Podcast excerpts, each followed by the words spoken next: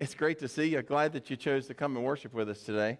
Um, a couple of quick reminders also, um, adding to the announcements. Um, in a couple of weeks, you're going to see some sign up stuff out in the lobby. That's for our Every Member in Ministry. Always starts the first Sunday in August, runs a couple of Sundays through there. Just be on the lookout for that. We'll be sharing some more information. Also, in those Sundays in August, there'll be some sign up sheets to be part of one of our home group. I'm sorry. home groups. Anyhow, one of our home groups. And uh, so we have lots of those uh, happening throughout uh, the area. And so if you want to jump in and be a part of one of those, be praying about it, be thinking about it, you'll see a list of folks that have already been a part of those in the past that'll probably be a part of those coming forward this coming school year. It's just a one year commitment. And so if you want to um, be a part of a home group, we'd love for you to sign up for those. Um, I'm going to ask if you would to repeat after me. Can we do that? All right, here we go. My heart is open. My mind is ready. I'm going to hear from the eternal truth of God's word. And I will not be the same. In Jesus' name. Amen.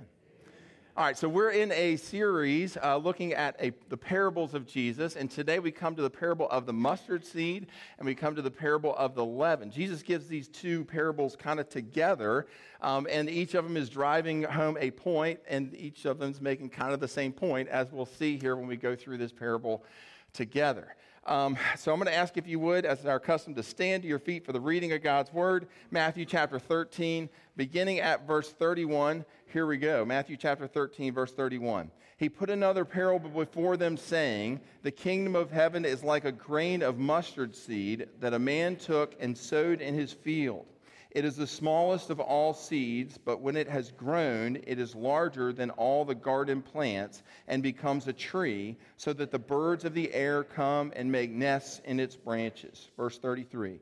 He told them another parable. The kingdom of heaven is like leaven that a woman took and hid in three measures of flour till it was all leavened. And then verse 34 All these things Jesus said to the crowds in parables. Indeed, he said nothing to them without a parable. You may be seated. Thank you so much.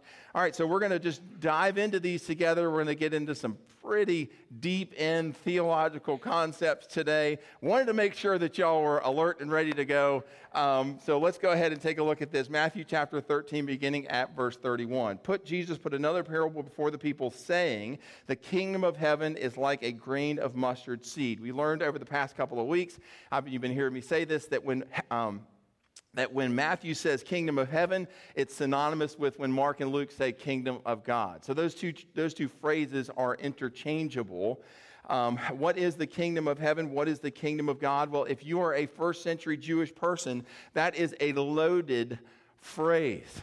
So if somebody says kingdom of heaven, kingdom of God, I mean, there's a lot of rich meaning, there's a lot of depth of meaning in that phrase that it tries to capture. According to the prophecies of Isaiah, when the Messiah comes, he will fundamentally change all of creation. There'll be no more violence in creation, no more carnivorous activity in all of creation. Lions will sit down and they will chew grass alongside of the lambs. Uh, little children will be able to go and pet and play with uh, the snakes. Secondly, when the Messiah comes, the governments of the world will rest upon his shoulder. He will bring peace to the world. There will be no more war in the world. There will be no more jockeying for political power in the world under the leadership of this God ordained messianic leader. The Jewish people had a phrase that captured this new state of creation, a phrase that captured this new state of the government, the world's governments, this realignment of world's governments under the messianic rule. And that phrase was the phrase kingdom of heaven or kingdom of God.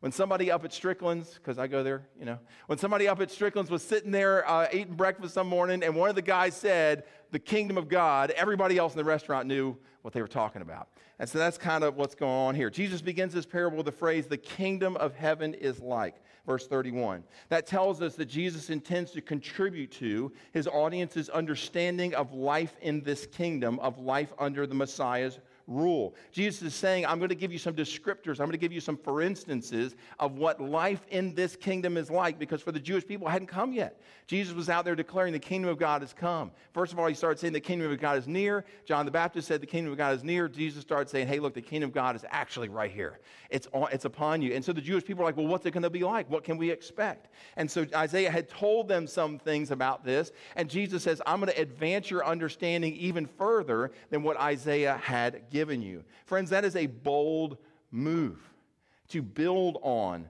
uh, now some three, 700 year old prophecies of Isaiah.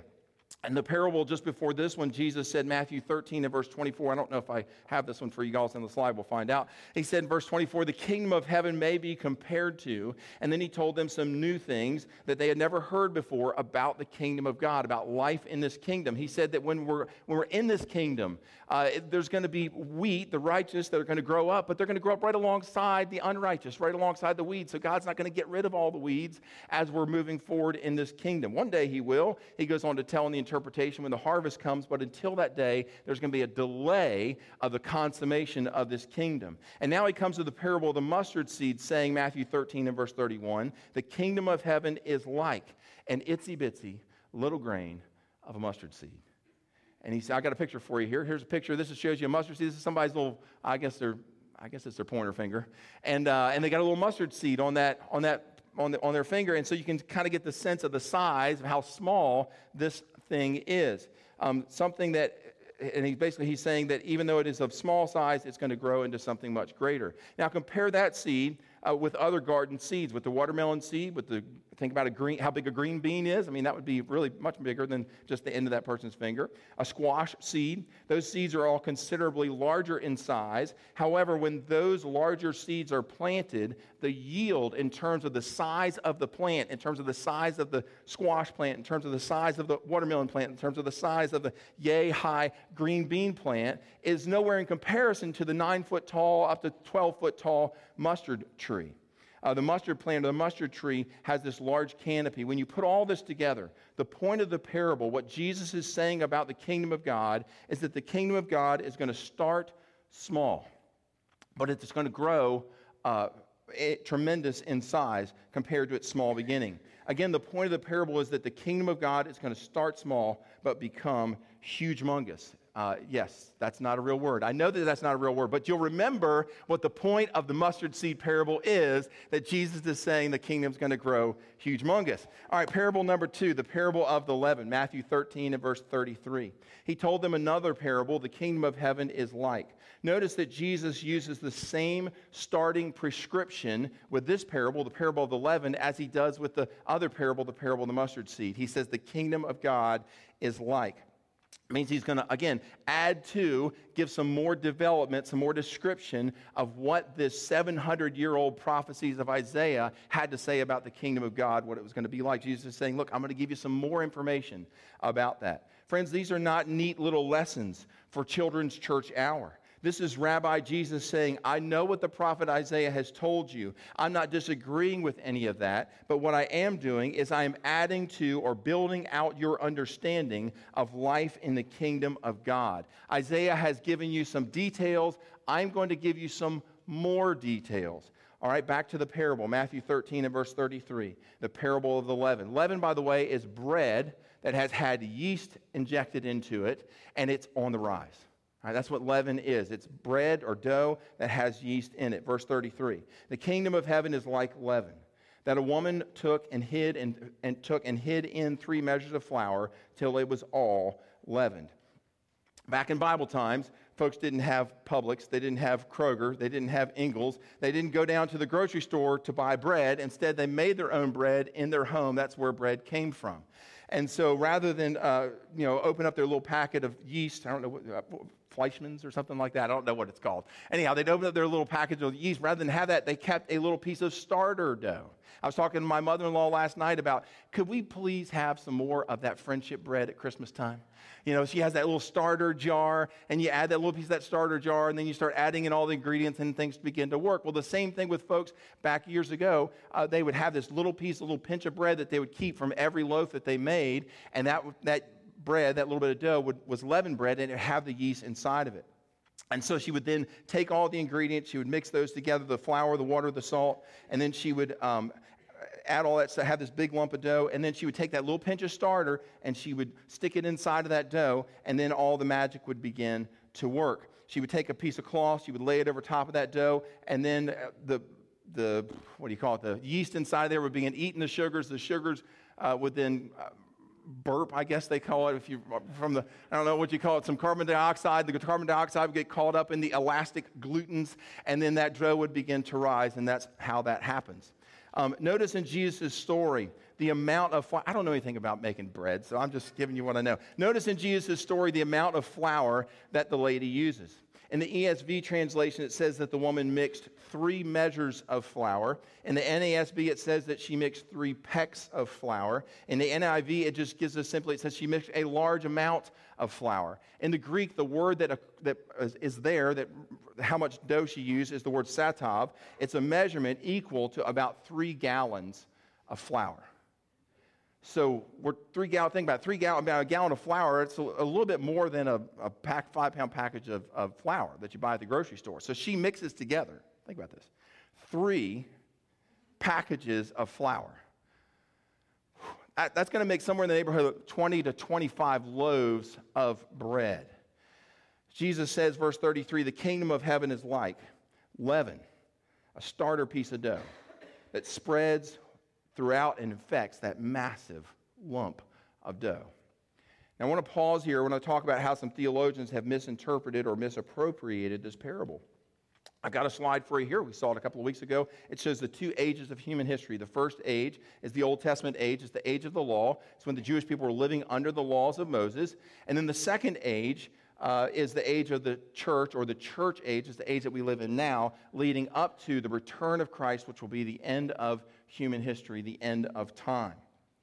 Um, and so some theologians have taken Jesus' parable, which is describing the kingdom of God, which is supposed to be in the Jewish people's mind, right? They were, they were looking for that Old Testament age to kind of come to fulfillment, come to an end, and creation is going to be reset, and all the governments of the world are going to be realigned, and all these sorts of things are going to happen. Uh, they were looking for that to happen right there when the Messiah came. But Jesus says, hey, look, my program, we're going to delay the consummation of the kingdom. The wheat and the weeds are going to grow up together in my kingdom. One day, there will be the harvest, he says. And so, um, some theologians have taken Jesus' parable, which is describing the kingdom of God, and they have said, see, Jesus is saying that eventually, in the church age, that all of the world, like the dough, will be infected by the leaven. All of the dough will become leaven.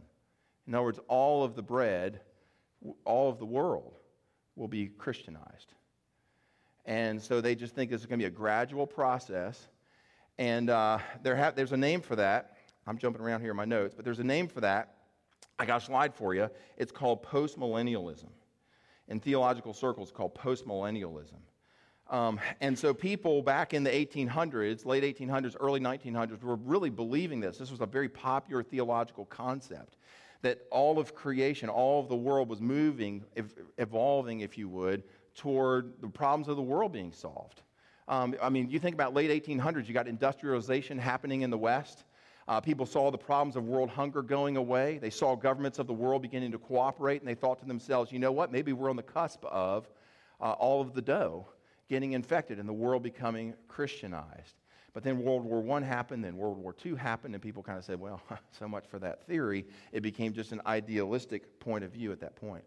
Still, some theologians looked at this parable, the parable of the leaven, and they say, despite the continued presence of human depravity, that that's just a hiccup. Eventually, the leaven, the yeast of the gospel, will work its way throughout all the world, bringing about an age of peace, and that this peace will last for a thousand years, and then the end will come. Then the return of Christ will happen. Um, I agree that there will be an age of peace, but it's not going to come gradually. It's going to come when Jesus returns in the sky to gather his church. That's what I think. You're welcome to have a different opinion than mine. It's not a salvation issue, so we're not going to duke it out over that. Nevertheless, I did want to share this with you this morning so you can consider for yourselves uh, whether or not you, you know, post-millennial view, you see how they're treating this, uh, this, this parable. Now, the problem with this view is that when it comes to the parable of the leaven, uh, that that's not the only parable that Jesus teaches about the kingdom of God. right? There's other parables in here. Um, Jesus says in his interpretation of the parable of the wheat and the weeds, Matthew 13 and verse 40, just as the weeds are gathered and burned with fire, so it will be at the end of the age. So here we are at the end of the age at the harvest, and you still got weeds growing. But I thought in the postmillennialism, you know, the world's been Christianized, and the world's all come to surrender themselves to Christ. And so that's a bit of a problem if you're a postmillennialist. Again, that's just one of those things we can banter back and forth about over coffee sometime. Um, all right, so that's one way that this parable of the leaven has been misappropriated or misunderstood from my vantage point. Another misunderstanding or misapplication has to do with the presence of yeast in the parable of the leaven. Several places in the Old Testament, yeast is oftentimes equated with sin. For example, when the Jewish people were anticipating Passover coming, and they would send the little children out into the house to gather up all the little pieces of yeast, and they would then discard those out of the house. And the yeast representing sin was supposed to kind of a symbolic act of get all the sin out of your life, get all the sin out of your home, get all the sin out of your heart as we anticipate and move forward to Passover.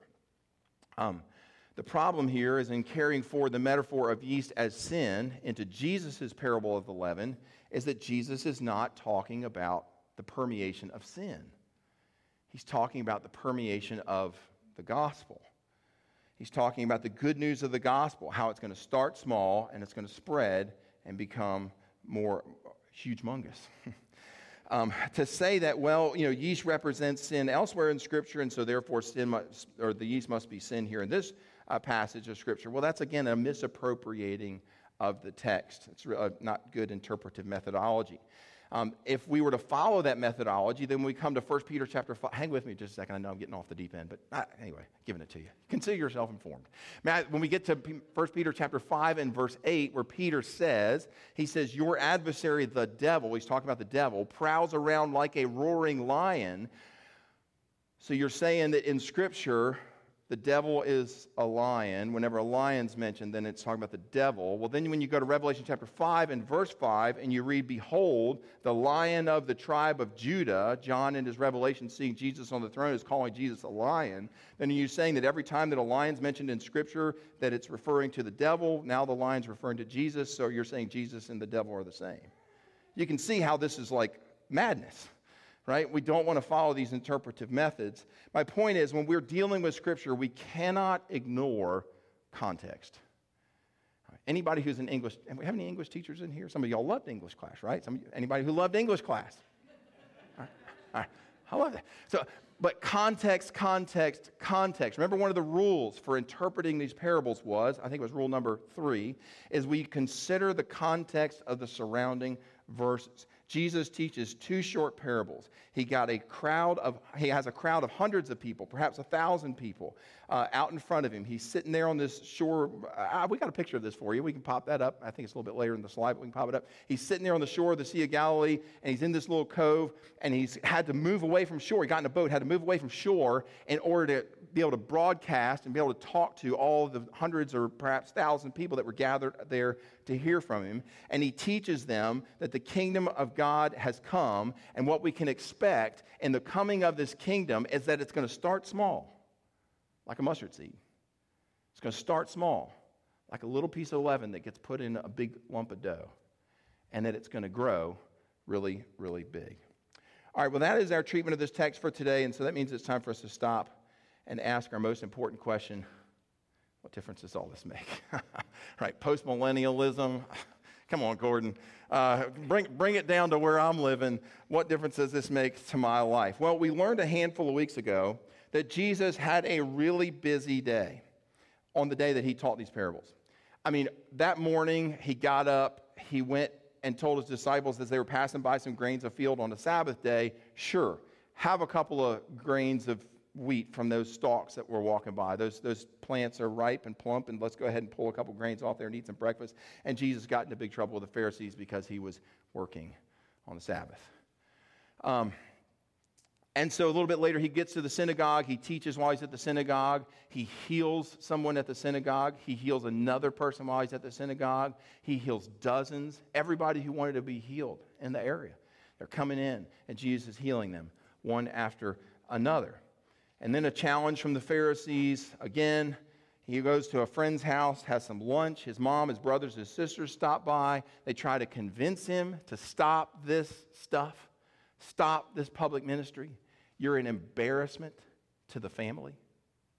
Read, read, the, read the passage over in Mark. That's the, way, that's the way Jesus' family was looking at this early on.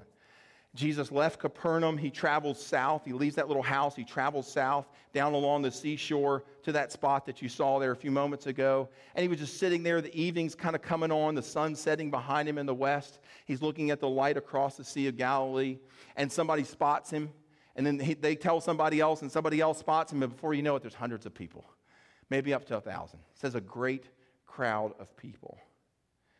Um, I want to share what difference this makes by just kind of imagining, if you would, one of those faces in the crowd.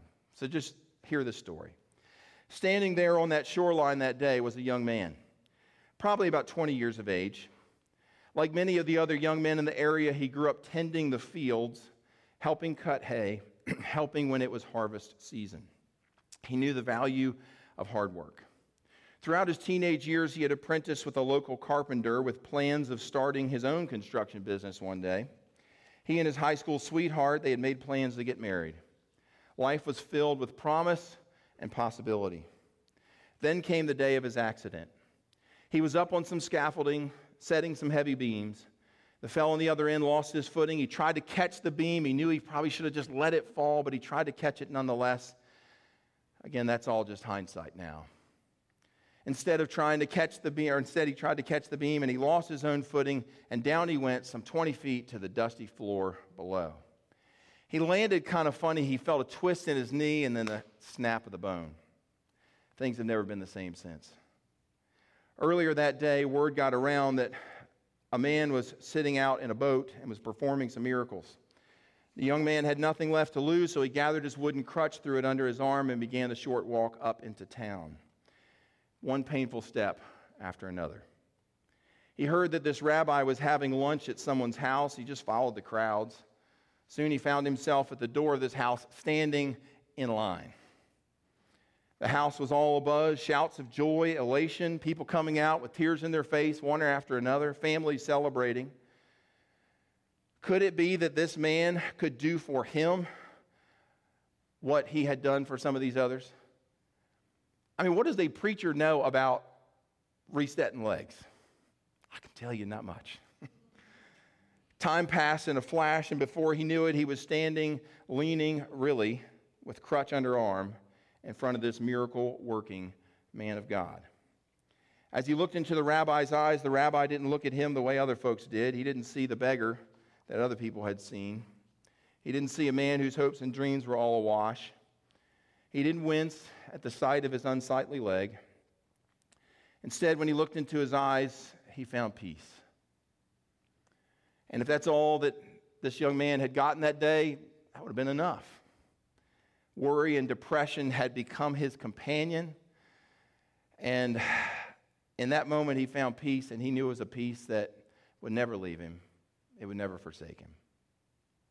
The rabbi reached out without a word touched his deformed leg, and the young man felt an intense heat pass through his whole body, particularly from his hip down to his toe.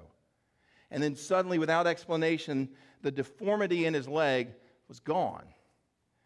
And the skin was flushed with blood, and the bruises had all disappeared. Jesus, this rabbi, had made his leg whole. He said, Give me your crutches. The young man stood in shock. He didn't know what to say, he didn't know what to think. He was afraid to even try and put any weight on it. Sure, it looked like it was going to hold, but hadn't tried this before. So, standing there in this stranger's living room in front of all these people, Jesus said, Son, go ahead, stand. And he simply did as he was instructed, and for the first time in years, he stood on both of his feet. Hours later, with a heart still full of wonder and awe. He was sitting on a lake shore, the sun getting low in the sky. Hundreds of people just like him, healed, or family members of theirs, healed earlier that same day. The rabbi said, The kingdom of heaven is like a mustard seed. It's the smallest of seeds, but when it grows, it is larger than the garden, all of the garden plants. And then he said, The kingdom of heaven is like leaven that a mother took and put inside the dough until it was all leavened. And the young man thought about that. And he thought, you know what, all my life, we Jewish people have been so focused on the growth and the size and the grandeur of the kingdom of God. But what makes this fellow different? Different than all the religious leaders, different than all of the political class. I mean, all that they care about is the crowd size, right? Go out there, preach a good sermon, have somebody pat you on the back, tell you you did a great job. But what makes this fellow different is that he gets excited about individual lives being changed. The kingdom of God is big, friends, and it is getting bigger. But let's not lose sight of the fact that God's method for growing the kingdom is one of one changed life at a time. I don't know what lays heavy on your heart this morning. I don't know what needs you bring to this place. Certainly, there is stuff that we all have, needs that we need to bring before the feet of the Master. What I hope you hear this morning, though, is that in Jesus we have a personal Savior, a God who knows you, a God who cares about you and your life deeply. He's the God of something big, something way bigger than any one of us. But in all of that growth, let us never lose sight of the fact that this is the God who knows your name, even down to the very hairs on your head. Let's pray. Most gracious God, we thank you that we serve a Savior who's not only great, but that he's also intimate. A Savior who's not only worthy of the praise and the glory and the, and, and the adoration of the multitudes, but that He's a Savior that kneels down when we're broken and receives us in His loving arms. Lord, as we gather around this table today, may we be reminded that your outstretched arms, yes, though they were there for the masses, they were there for a sinner such as I. Holy Spirit, encourage our hearts. Speak to us this day. We pray these things in Christ's holy name. Amen.